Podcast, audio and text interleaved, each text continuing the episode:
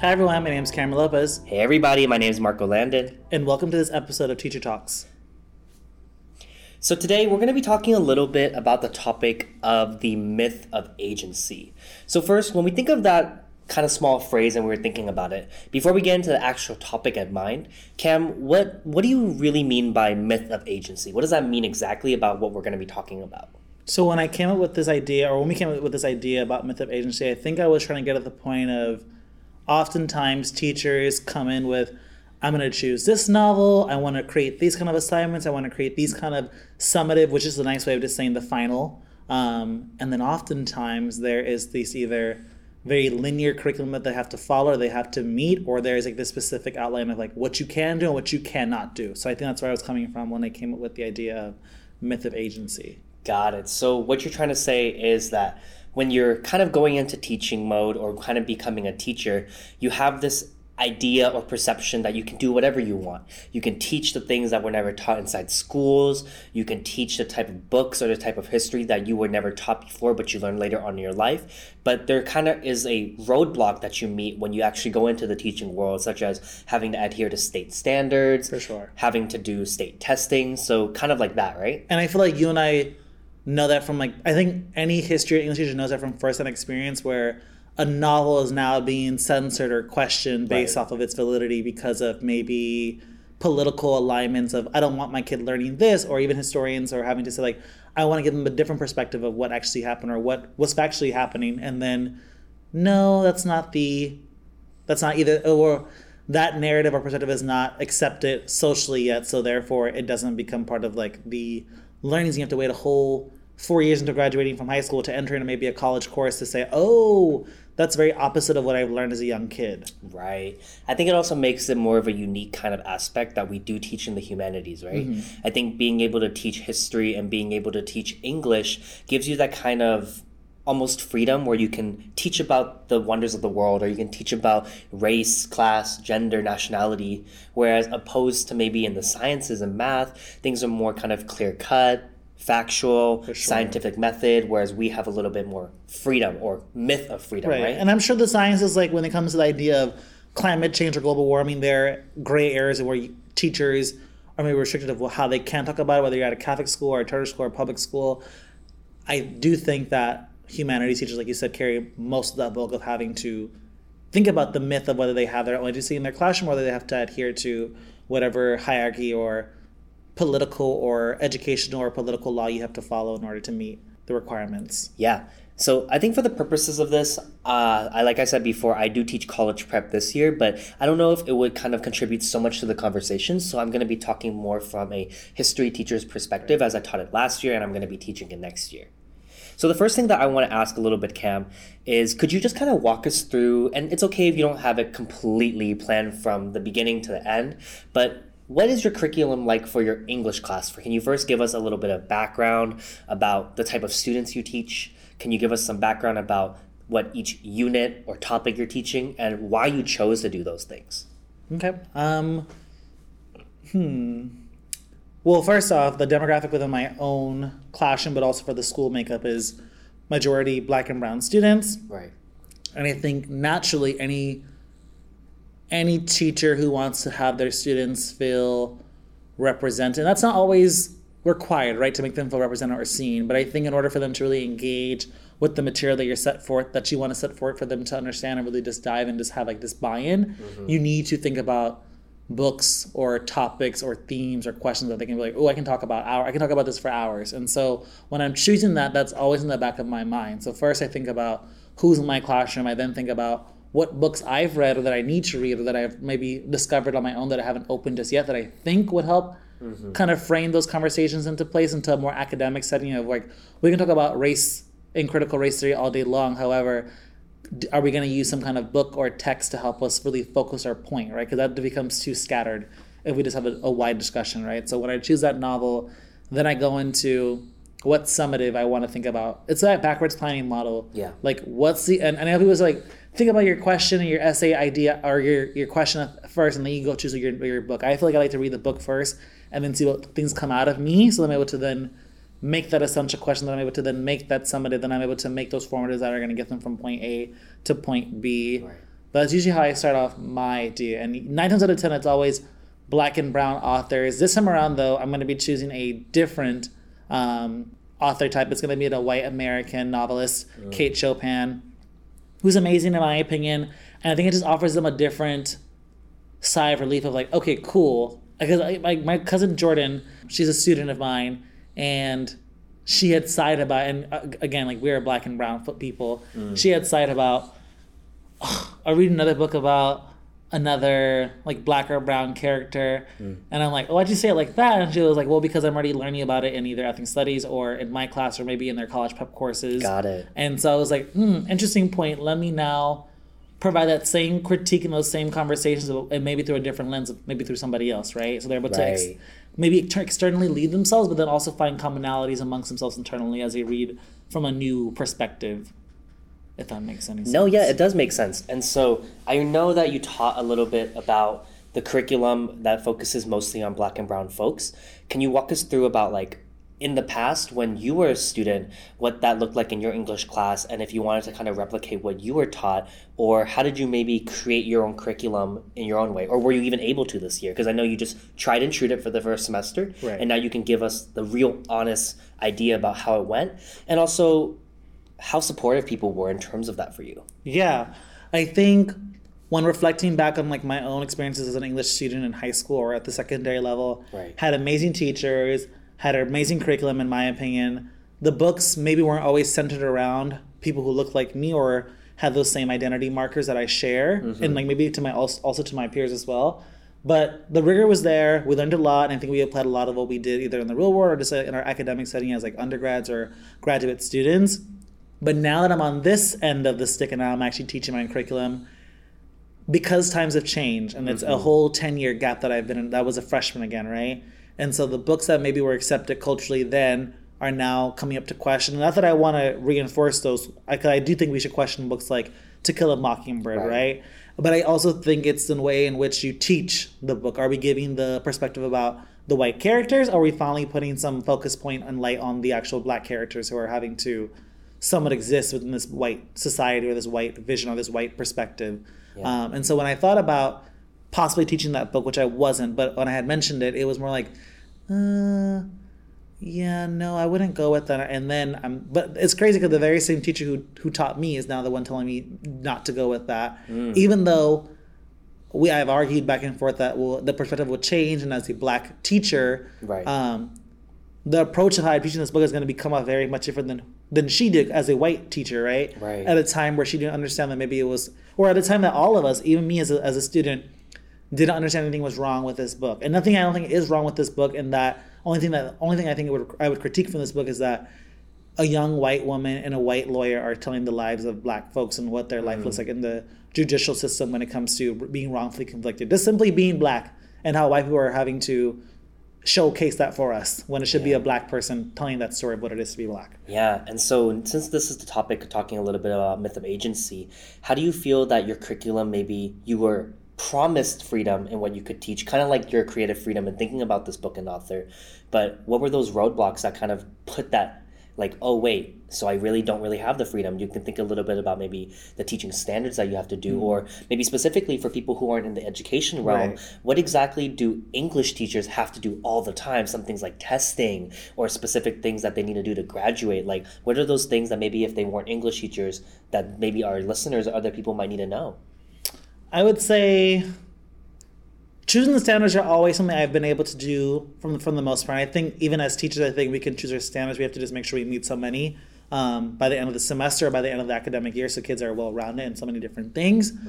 But I think when you're working under a microscope with a lot of other colleagues who are just as smart as you, just as experts as you, just as experienced, or just as knowledgeable, it almost feels like as a freshman teacher, if the higher grade levels are not doing these type of literature or books or talkings or discussions, you should not be doing that just yet then. And it's mm. almost like I have to wait in line. It's like a pecking order. I have to wait in line to Right. really have my kids assert themselves as like literary critics or as scholars or people who can go for hours on end talking really about, uh, talk, talking about really controversial or dense topics. Right. I think because a lot of the classics are now being questioned or not mm. being revamped to have a different perspective of how you can teach them, they're now pushing a lot of people into talk about do do a lot of YA books in the young adult literature, mm. which I love. However, when I think about schools in our in our community that we're sharing in the same city with, they're still reading those dense, rigorous pieces of work that that, that I then feel puts our kids at a disadvantage because now we're reading something like what's the what's a standard book? Uh, Sherman Alexie's Right. um, True Diaries of a of an Indian. Indian. Yeah, part time Indian. A great book, by the way. But also eighth grade level book. And so for tenth graders or ninth graders to oh, eighth grade book. So for tenth graders and ninth graders to read it, it almost feels like who else is reading that book in this area, Mm. right? And everyone else is reading maybe Shakespeare, which I don't like teaching him, or he's just too hard to even like discuss. But it's like I'd rather do that to say my kids are in the same playing field competitively Mm. than everybody than just not having ever exposed them to that, right? Yeah. And so I think sometimes as a new teacher, they're scared of which, oh, well, I haven't tried it yet, so you can't try that yet. And I'm like, well, then you need to try it because I'm not going to wait. And I'm not going to move grade levels just to show that we can do rigor here, right? Yeah. So Yeah. I'd rather start them off with this high expectations so that as they go through, it only gets higher, it only gets tougher as you go through. And that's just life in general. It's not a walk, Right. in, walk in the park the first time around. Right. And plus, as teachers, I would say that's kind of the skills that we want to be able to instill in our youth that there's going to be freaking hard ass obstacles that come in your way. And it might not come in the form of a book, it might come in the form of taxes, it might come in the form of real life endeavors. Yeah. Um, but having to be able to show them that if you can struggle through difficult things, like reading a book that you don't understand what the hell they're talking about, you might be able to tackle these real life things. And what I'm hearing from you is that maybe those people who are quote unquote veteran teachers who had more years under their belt than you, they could be saying things like, I don't think you should do it, even though they encouraged you to kind of be agents in your own field. Yeah. I think something that was also um, not mentioned before was also how we legally need to be teaching standards, right? Yeah. Um, like the California state standards for anyone who doesn't know, we have it history, PE, science, math, any of those things, English. We have to legally teach specific things that ninth graders are all supposed to learn about um, in all of the state of California, or maybe all 10th graders, 11th grade, 12th graders. But not only that, English has one of the most places where you have to be constantly tested. I'm hmm. sure that if people know like NWEA testing, and I'm sure you can speak more a little bit about it. SBAC But or tell us, Cam, like what is that extra layer of testing that English teachers specifically have to administer and specifically have to prepare for? And how does that kind of clash with the agency that you wanted to have as a teacher? Right, and I think before we even think about that, we talk about like who it reflects on. Right. Like, yes, students not performing at the highest expectation on on a standardized test is not a reflection of me. I'm not the one taking the test. I'm That's not the right. one. I'm not 120 kids make, taking the test with me. Um, it's not a reflection of them either of Mm. what they know because I think everybody requires has different skills and has a different skill set that Yeah. they can master different things and not have to be on on the same line or accord for what it is to be tested. Right. That's right. But what ends up happening, what I'm thinking I'm seeing within our own school now, is that when we're giving them standardized testing, because we have not done, I feel, the job to push them mm. academically, Yeah. then we look at our scores of like, we want to put more emphasis in like in a support class or a camera. Could he be? Right. Could, you, could maybe could he review and re reinforce these standards one more time? And I'm like, will do, no question asked, because at the end of the day, it's for them to Yeah. get their skills up, but also get their testing scores as high as they as they can yeah. be, right, for themselves, not for me. But again, it goes to the back to that point of like, if we're choosing to not do, take those leaps of faith and like actually apply what those tests look like. And I'm not saying teaching the test. There's a very diff- difference of big teaching to the test, but also teaching for the test. Um, That's true. and so if I give rigorous material and something that no one's tried before, and it looks very similar to what they'll maybe see in a in a few years back when they take their in their in their few years time when they take a test or a standardized test, they'll be like, oh, I haven't read this article or this text before, but this passage is just as confusing or just as int- or just as complex as the one I read in ninth, tenth, and eleventh grade. So here I am now seeing it one- uh, once again, but having those skills just naturally transfer to those type of tests, and yeah, that's what I would say. It's a complicated duality. Yeah, very I- very interesting. Yeah, I think like not only not only are English teachers in a very specific space where you have to where you basically get promised all the freedom to be able to teach what you ever want to do. Right. But then when you get to the classroom, it's like, hold up. We have to teach this test that they have to take, the NWEA. We mm-hmm. got to get them ready for SBAC testing. We got to get them ready for the exit test for high school. We got to get them ready for all of these things that mm-hmm. are out of your control. Not only that, you need to teach specific specific standards that may not even align to what you want to teach for your specific students. So this is kind of like where it all goes back to this idea of myth of agency. It's like we are promised to be able to teach whatever we want, being Right. the people who have the creative mind. The liberators in the classroom. Exactly, but then you get met with these roadblocks that you have to abide by because it's our job to do that. So it makes you question like what freedom do you really have as a teacher and why do people promise us this freedom and kind of liberty? I think I can mm. speak a little bit about like the history sector. Yeah, I was gonna ask you next. I'm like, I feel like that's Yeah. a natural segue in like, there's legal mm-hmm. responsibilities, but there's also like social responsibilities, but also like what is truth and what is not true. Yeah. And like, I'm I'm wondering how you navigate that space. Yeah, so last year I was a history teacher for government economics and also US history. Um, I think what makes it a very unique thing is that history is the only class in I would say high school settings that you don't have to take standardized tests. We got rid of that a while back. I know English has to take it. Math is also part of the segment. Biology, Because they're cleaner, chemistry. they're cleaner subjects. So like, say, like, this is either that or Exactly. somewhat close to that. Exactly. Whereas for history, we don't have that. So that's why a lot of people, if you people know, like history teachers don't really leave the field because it's a very cushy job. You go in, you teach, and you leave. You don't have to prepare them for any state tests. You don't have to be compared to why a students might be scoring kind of low like what you were saying about how maybe if students were scoring low then it would be a reflection on the teacher rather than the youth right So would you say that maybe like if I fail them as a world history teacher, Right. and now they're taking U.S. history with you in 11th grade year, it's not a reflection of what I Mm-hmm. didn't do. It's more like it's a whole different conversation field now. We get to just explore together from from the scratch. Kind of. I would say that we still have to abide by the California state standards, right? For like sure. history teachers, just like any other teacher with a subject, they have specific standards that you have to legally abide by. But I think what makes the agency of history classes is that you have to walk a very fine line.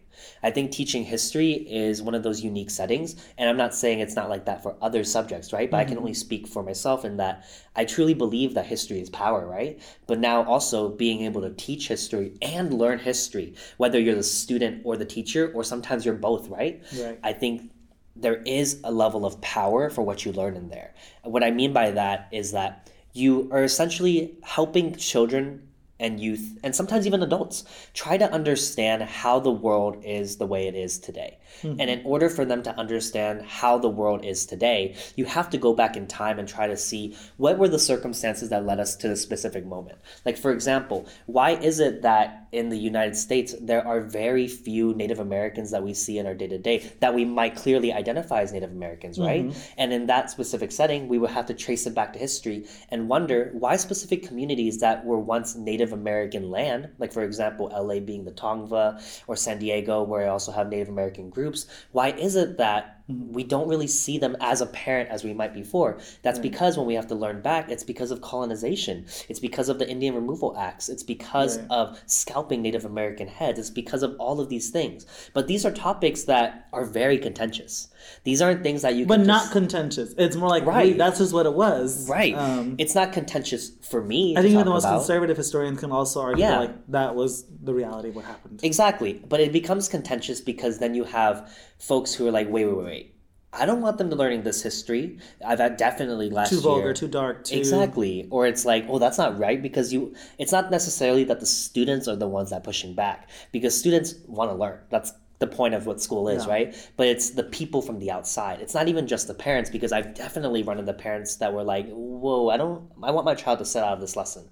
Um, and the lesson was talking about Roe versus Wade and the and body policing for women during the time Right. last year. And I definitely had students who had to sit out because of what their family said. But I've also ran into, and I'll get into more. I've definitely ran into much more complicated and difficult conversations when it becomes talking about war and talking about colonization today. Hint, hint, Israel Palestine, right? Right. So when I was talking a little bit about that, it became a whole debacle. We weren't able to, I've had people come in and had to like micromanage my class essentially. They would come in and just kind of listen in all the time without my permission. They would come in and ask to review my lesson plans. They would come in and just essentially watch me teach. And for anybody who's not a teacher, you probably think it's not that big of a deal. Like bosses observe you all the time and you're supposed to see. But It's a different. It's a different. completely Yeah. completely because imagine when you're teaching these children who when you already have one adult in the classroom it already changes the dynamic Mm-hmm. and these aren't even my children so it's hard like i have a specific relationship with them but once maybe say the principal or an admin comes in that maybe the students don't really know that well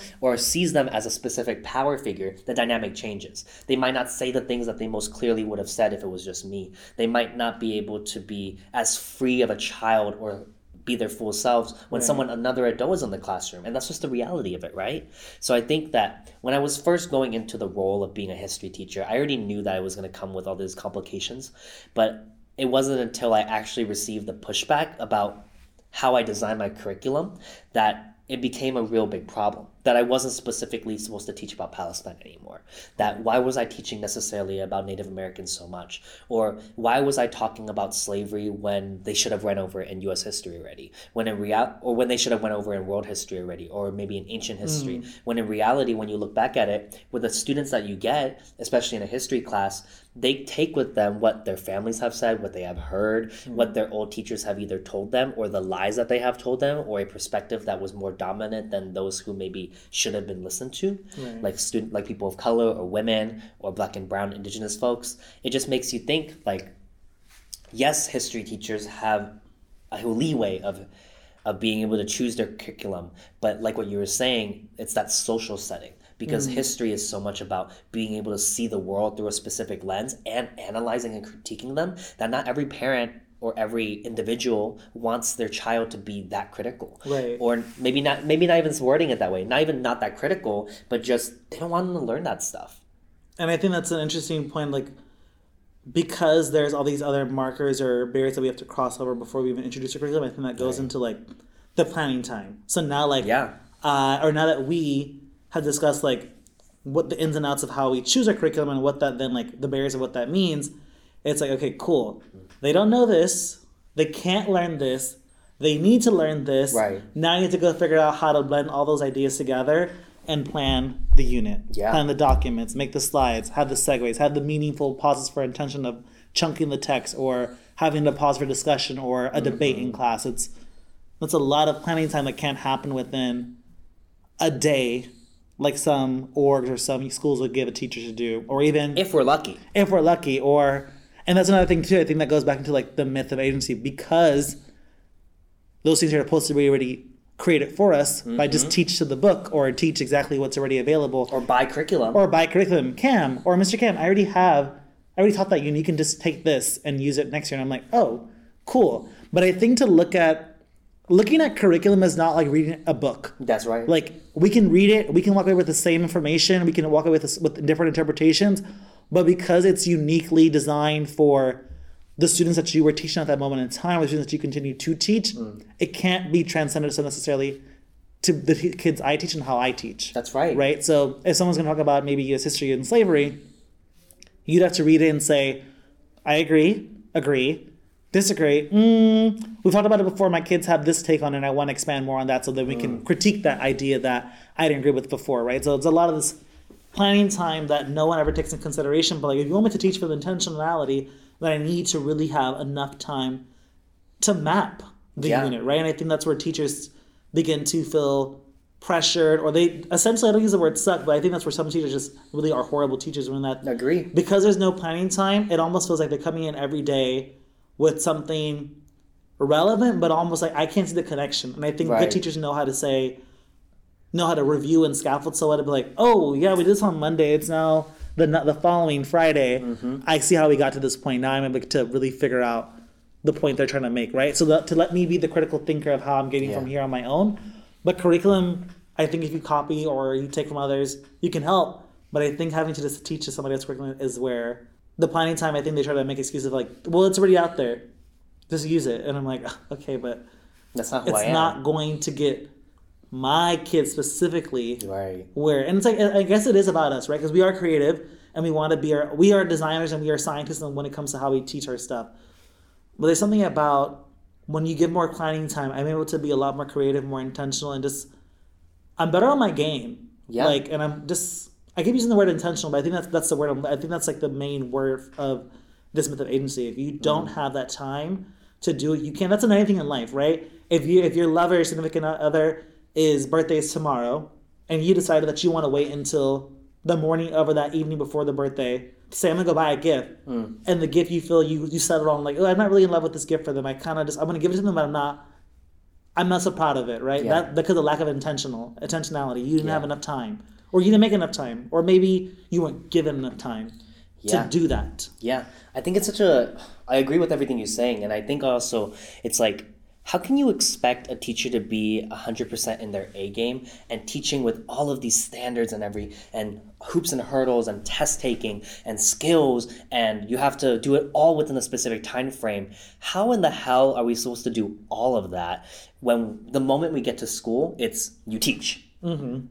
I don't know of any job that well, unless you're getting paid a fuck ton, or you're also maybe working a different type of job. But I'm pretty sure at like other jobs, when you get there, you can prepare for something, you can get stuff getting on before you do work. But for teaching, it's like, no, you should have done all that work the day before during your own time, Right. unpaid at home, or the weekends. Yeah. Like what we were saying before about how our weekends are almost consumed with having to develop things that we want to teach hmm. and you know it it's it gives you something to do on the weekends for sure Yeah, but like not like a But that's that's a work. hobby or love of mine. Like No. you can't wear it like you get something to do. Like like I I mean you're right. I had nothing planned for the weekend necessarily, but i could have that's what to it make is it seem like oh like I was looking forward to doing this is almost like wrong. no exactly so it just makes you think like you expect so much from teachers Yeah. and you say that you can do whatever you need but the structures aren't there to help us really be the best teachers that we want to be And I think those PDs, I think their intention Mm-hmm. is to help make teachers the best models in the classroom, the best experts, the best instructional um, planners, and classroom management leaders. But those things can be copied and pasted for every individual who teaches, right? Exactly. You can't give a classroom management seminar Mm-hmm. and expect 30 of us to walk away with it. I'm not going to brag here, but Mr. ML or Marco and I, I you see, look at how I'm having to not balance that personal work life.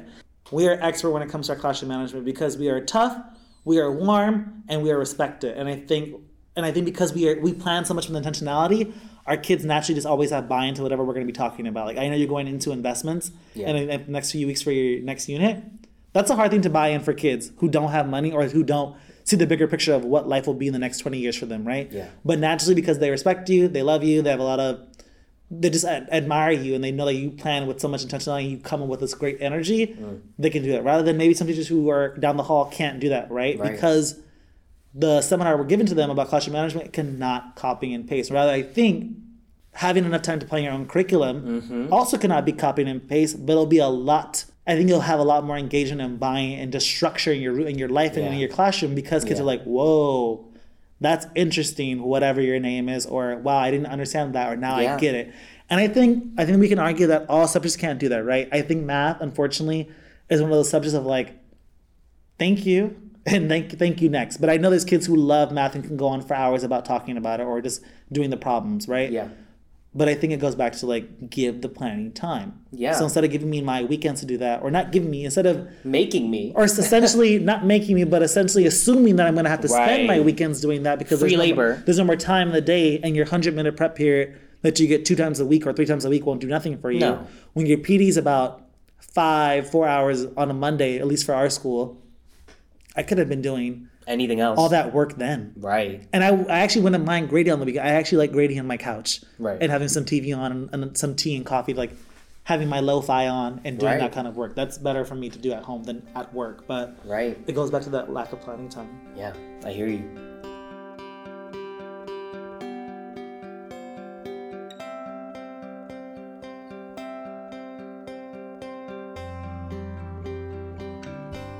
So, Cam, I want to now ask a little bit about the idea of collaborating with colleagues. Um, I know maybe I don't know maybe it was it's a newer thing, but when I was in high school a couple years ago, teachers didn't really collaborate to the intensity or ways that maybe I'm seeing now. And it's not that I'm seeing that everybody's collaborating, right? But I'm hearing the narrative of teachers should always be cross functional. They should always be cross intersection. You should be working with this other teacher or working with another person. Um, I want to ask you about that idea about collaborating with colleagues because that's something that's definitely told that we have the complete freedom to and it's highly suggested because we want to be able to connect all of our concepts together right? And i do agree with that. But what are some things that you're thinking about when it comes to collaborating with colleagues and how that fits into the idea of your myth of agency? I love hate it. yeah. I come from a school background where I don't think I've shared this with you guys before, but I work at the same school now that I was a student at years prior. So mm-hmm. I've been able to get to their system, but also know that it works. I think because teachers were able to collaborate so well, like to a T, like it almost felt like, wow, that Yeah. made so much sense from here to now there. And I know specifically as an English student or English teacher now, my ninth grade through 12th grade English experience was so aligned with the fact that like if we did one paragraph for unit one, mm-hmm. Unit two was two paragraphs, unit three was four three paragraphs, and then from there took the same skills, the same sentence started the same concept, the same ways of talking about how to do an analysis, how to do a thesis, how to do a conclusion, just expanded over time, like in, in a larger concept. And so I think that was so why, why I seamlessly understood why it's important to collaborate. And I think now that the idea of agency that I think another, uh, that's another reason that's a good uh, information point too. I think because curriculum was copied and pasted so much years prior, Right. like teaching the book, we bought curriculum for the teachers. Here's how you can really streamline everything so naturally or follow the textbook or follow the textbook. So I think that's why I was working. I also know they did their own creative things too mm. to help make them the unique individuals that they are in their own classroom and how I learn from them uniquely than everybody else.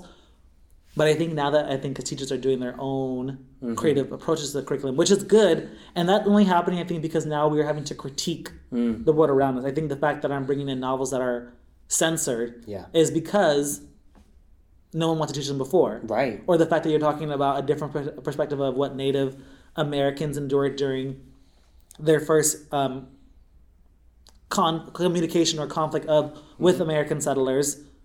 That's a new thing we're talking about, right? We're talking Yeah. about it very so briefly, and so now that we're having to streamline all these new conversations, there's going to be a lot of disconnects happening. Right. Where the seasoned or veteran teachers are saying, "Well, teach like this." And so when you do that, it's kind of going to be weird mm. of how I'm going to help bring them. in. And I think it depends on your on your placement.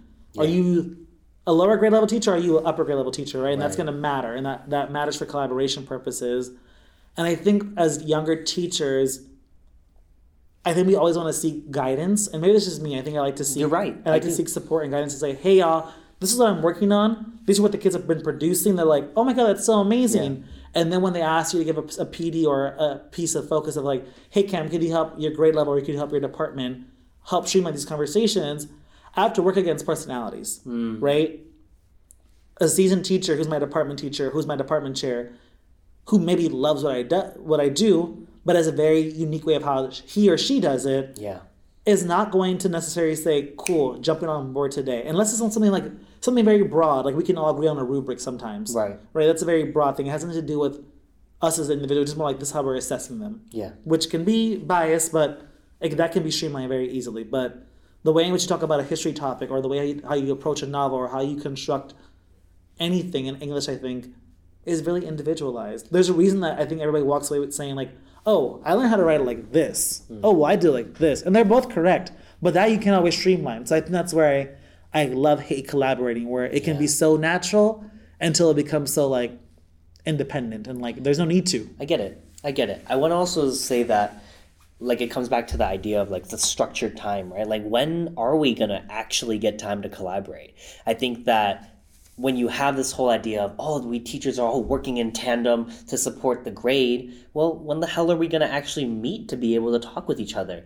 Like, Or make practical change like Yeah. tomorrow. yeah, Or like- next week. Exactly. something. Like, yeah, maybe I do have the same kind of period off or what we call prep to be able to just work with one specific teacher. But I don't have the same period off as maybe say the biology teacher. I don't have the same period off as a Spanish teacher. I don't have the same period off as a math teacher. And that's what PD's supposed to necessarily do. Right, but, we're spending time doing other things. So it's am I supposed to like schedule a Zoom meeting at 8 p.m. with the biology teacher and talk about what I'm teaching and ask them what they're teaching and then talk about the same concepts together? No, I'm Yeah. not going to do that. And not every school. I mean, I know our schools are a very unique one that we get to have different. We have different PDs for different days, and I know public schools tend to have sporadic PDs that don't have, that everybody has to attend, or some people have to just do because they have to sign up at least for two for the academic semester or the unit or whatever they're working on that quarter. But like we have something called grade level. Yeah. We have the general PD, and then we have something called the um, department. Yeah. And all those things are helpful, but they just almost feel so scattered about. Yeah. So here I am collaborating with my grade level, but I'm not a grade level lead. Yeah. So we talk about it. Whatever happens behind closed doors comes back to me either change or new, and it's like, yeah, we're gonna do these things now, but we still haven't finished the first project. Right. It's almost like so what? Like there's a very big disconnect of like collaborate, but it almost just feels like we're just here to talk and complain together. I get it. I get it. Do you also think that our age also factors into maybe in terms of uh, how we collaborate with colleagues? Hundred percent. What do you mean by that? And again, I'm trying to tutor our own. I think because our admin and our fellow teachers know that we're so competent and that what we do is amazing work. I'm not gonna lie, the testing scores for my ninth grade students are a lot higher than the teacher from prior, teaching them prior. And that's not to be shaded. That's not to be anything. That's just what it is. And I'm younger than her, and I've only been teaching for not even a full year. Yeah. But that only matters so much mm. when it comes to a, a place. And I think all academics, even college and universities, are very big on seniority. You can be mm. the drunkest, most laid back, unprofessional, uneducated professor, but you have the doctrine, you have the seniority and the tenure, and no one can question the validity of how you do things or how you need to approach things, and everyone else needs to look for you. Kind of like blindly trusting them simply because they've been there longer Yeah. or they've been doing it longer. And, you know, there is merit to that. For but sure. that doesn't necessarily mean that their word is God. And that's why I think curriculum, when choosing a method agency, it's like, well, I've taught this textbook for so many years and it seems to be working. And then I'm like, oh, cool. I'm taking aspects of this and I want to add this new Yeah, idea right. because the society is now changing. I want I want kids to be more relevant and conscious of what's actually happening than what was happening. Then it becomes that interest of conflict of like, you have tenure, your textbook, your curriculum has tenure, Hmm. and when those things are no longer working because the reality has changed, then it's like, thank you, but no thank you. Yeah. It works. It's true. And then, then we have PDs about what's not working. We mention it. You're right, I'm seeing the same thing, but no one's willing to do the work or no one's giving the time to make those practical changes. I agree. We are not PhD students. We are not researchers. We are practical in the field every Mm-hmm. day, 24 hours, eight hours a day, Monday through Saturday, Monday through Friday, working. We need right. change to be re- relevant, but also practical That's true. and not just so theoretical. Yeah. So what we're all both saying is that the age that we have also influences maybe the agency that we thought we would have had too.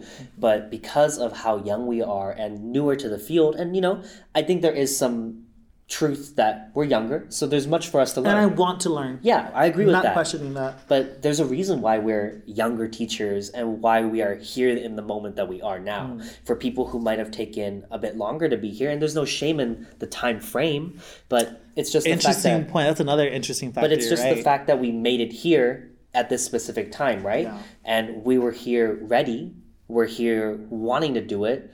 So what's the hesitation of giving us that agency, right? the hierarchies. Yeah. That's all it is. And you know, I think that leads into our last topic about how we navigate these title hierarchies. And what we mean by that is how do we exactly navigate when we have to think about maybe talking to an administrator or maybe talking to a principal? Maybe not even that big. Maybe we're mm. thinking about who is our grade level lead or maybe even thinking about those title hierarchies like our department lead. Kam, what are you thinking in terms of that initially?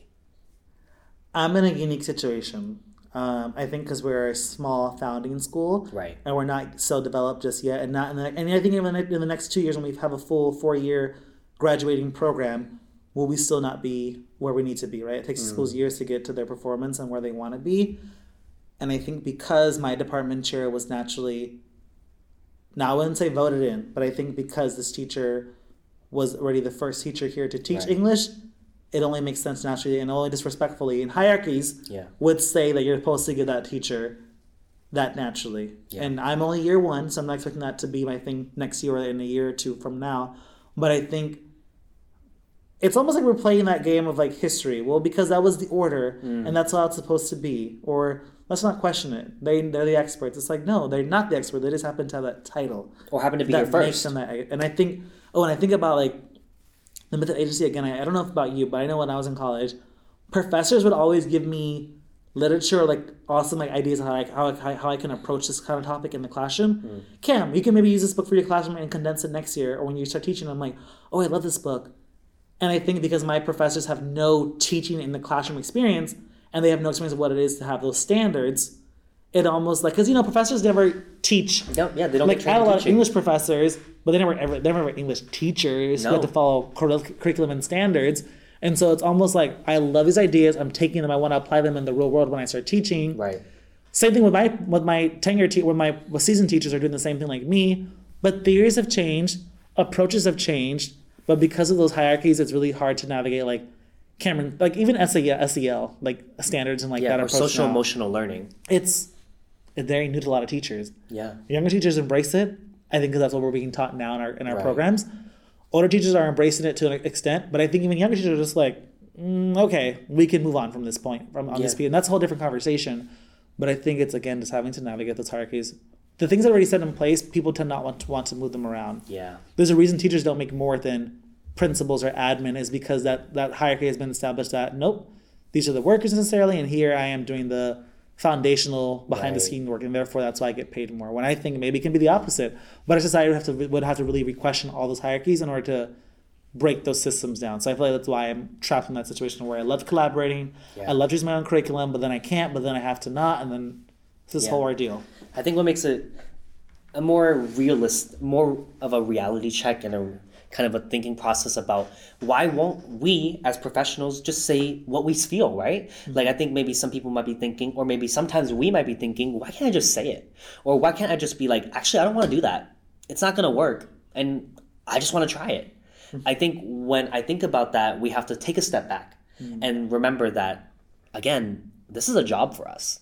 And not only that, like if we step out of line, quote unquote, because we are very we are we aren't ignorant to the fact that schools are breeding grounds for what society should and shouldn't look like. That we mm-hmm. teach specific We have a unique responsibility. Exactly. We teach, and whether for good or bad, right? That's what mm-hmm. the schools are structured as. So it's like you think about how we teach students and basically tell them, you can do this in society. You can't do that in society. You should talk this certain way. You shouldn't talk this certain way. Right. I think that we also bring that in when we become our- become time. teachers, right? Yeah. And we also when we have to talk back to our bosses, we might not just say right away like, actually, you're dumb. You don't know what you're doing. You're not a teacher. Right. Because we have to think about this is our job. And There are if we- consequences. There are social and financial consequences for me. and if we lose this job, we can't even be surviving anymore. And we as individuals are not replaceable. I know kids still email you and still text you. And I have a lot of kids from my other school that I used to really just talk to me and just, when they see me in the store, like Mr. Kam. So I can't be replaced as an individual, Right. But I can be replaced. I, that individual can be replaced in the classroom. Exactly. Exactly. no, I hear you on that. So it's like, yeah, we can think a lot about like, oh, but these are like easy fixes almost. But we have to think about the power dynamics that also Yeah. play into here. People who are a lot older than us, who might have more seniority. But just because you're older doesn't mean you have more wisdom. Just because you're older doesn't mean that you know more. It just means you spent more I think time on earth. I earth. think history as a history you can. There's so many evidence and Right. points of contact to be like, yeah, no. Usually the elderly can maybe deter you from They're the ones stuck in the ways. what what actually needs to get done for relevant reasons. Yeah. Not that they're not wrong, not that they're not accurate. It's more like, is that relevant? That's right. Does it matter right now? That's right. you know. Yeah. So then I think like that's where teachers are in a very interesting place. Mm-hmm. I think to kind of wrap it up and think about is that yeah, we teachers and specifically the humanities teachers and what we can speak of, we have a lot of freedom what we can do. We want to teach more about the black and brown and the indigenous people. We want to teach more about perspectives of folks who are poor, folks who are marginalized, people who might not have never ever been contacted or talked about in the mm-hmm. classroom. But when we do that as teachers, me and him, we think about like, well, what about the standard? What about the test? When are we going to have the time to do this? Will my department chair say yes? My kids are not going to be assessed on the the factual history of what happened to Native groups across the state of California or the United States. Yeah, so it's like we want to do all these amazing things as teachers, but hopefully like as you're hearing this, you see like why there's so many roadblocks into teaching and how many roadblocks lead to people leaving the teaching profession because you're promised this freedom. You're promised agency to be able to do whatever you want in teaching. But once you get here, you realize that this was just a myth. Or the fact that I mean I know we're about to end this episode, but I, the fact that there are so many eager young teachers to get into the field Yeah. now because they want to shake it up or they want to like wait I've been taught a lie and I want to I right. want to critique or I want to show another way alternative how you can attack this problem or how you can then approach this conversation or how you can then dissect this kind of essay or this kind of literature. Yeah. And so I think if the majority is ruling that these are the ones who Yeah. are going to be changing the world, who are going to be molding the minds of tomorrow, well then let them have that agency. Yeah. Because I think in years prior, it's the same thing when the older teachers, the seasoned teachers who were the first ones coming in saying, I'm new, this is what I've learned, I want to shake it up. Those have now been accepted. Mm. And now it's maybe time for a new When you shake up. or a shake up, but also like it can happen simultaneously. It can be Yeah. not forget the old and bring in the new. It can be let's gotta have restore the both. both the new and the, and the old. we gotta have both. But if we continue the path that we're doing right now, because I know this is not an isolated thing. Mm-hmm. I know that it's not not just unique. it's not we're not unique. It's not you and me are only experiencing this. I can say with certainty that young teachers all across are feeling similar. I've mm-hmm. had people that I've worked with last year. I know people that I'm not working with, but are teachers that feel very similarly. And then they rem- we remind ourselves, why are people leaving the profession?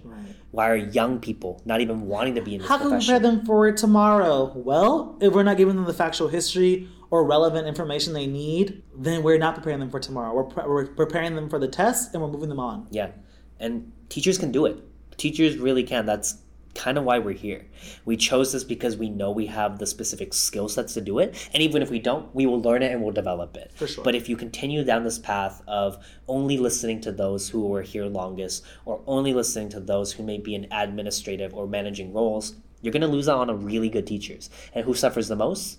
The kids. Yeah. They're the ones who will be losing out on this special moment that they might have with us as teachers. I agree. Well, Kam, I know this turned out to be a really rich conversation. I, do you have any last things to say to kind of just end it off? Yeah, you can end it off. Well, I just want to say thank you. Um, I think like as we are talking about this stuff, it always helps us be reflective to kind of think about where our positionalities are as teachers. And we're not saying that teaching is obsolete or useless, but we're saying that there are things that has to be done, not only on the teaching level, but the people who are supposedly the ones who manage and administrate us. Yeah. The people who are the ones who are supposed to, who are getting paid more. Well, they're the ones who might need to be making and implementing these changes for us. So come in, y'all, practical of what you're to have to do, but also don't be scared to take a risk. Yeah. All right, everybody. Thank you for listening to this episode of Teacher Talks. My name is Marco Landon, My name is Cameron Lopez. and hope you all have a great day. Thanks, guys.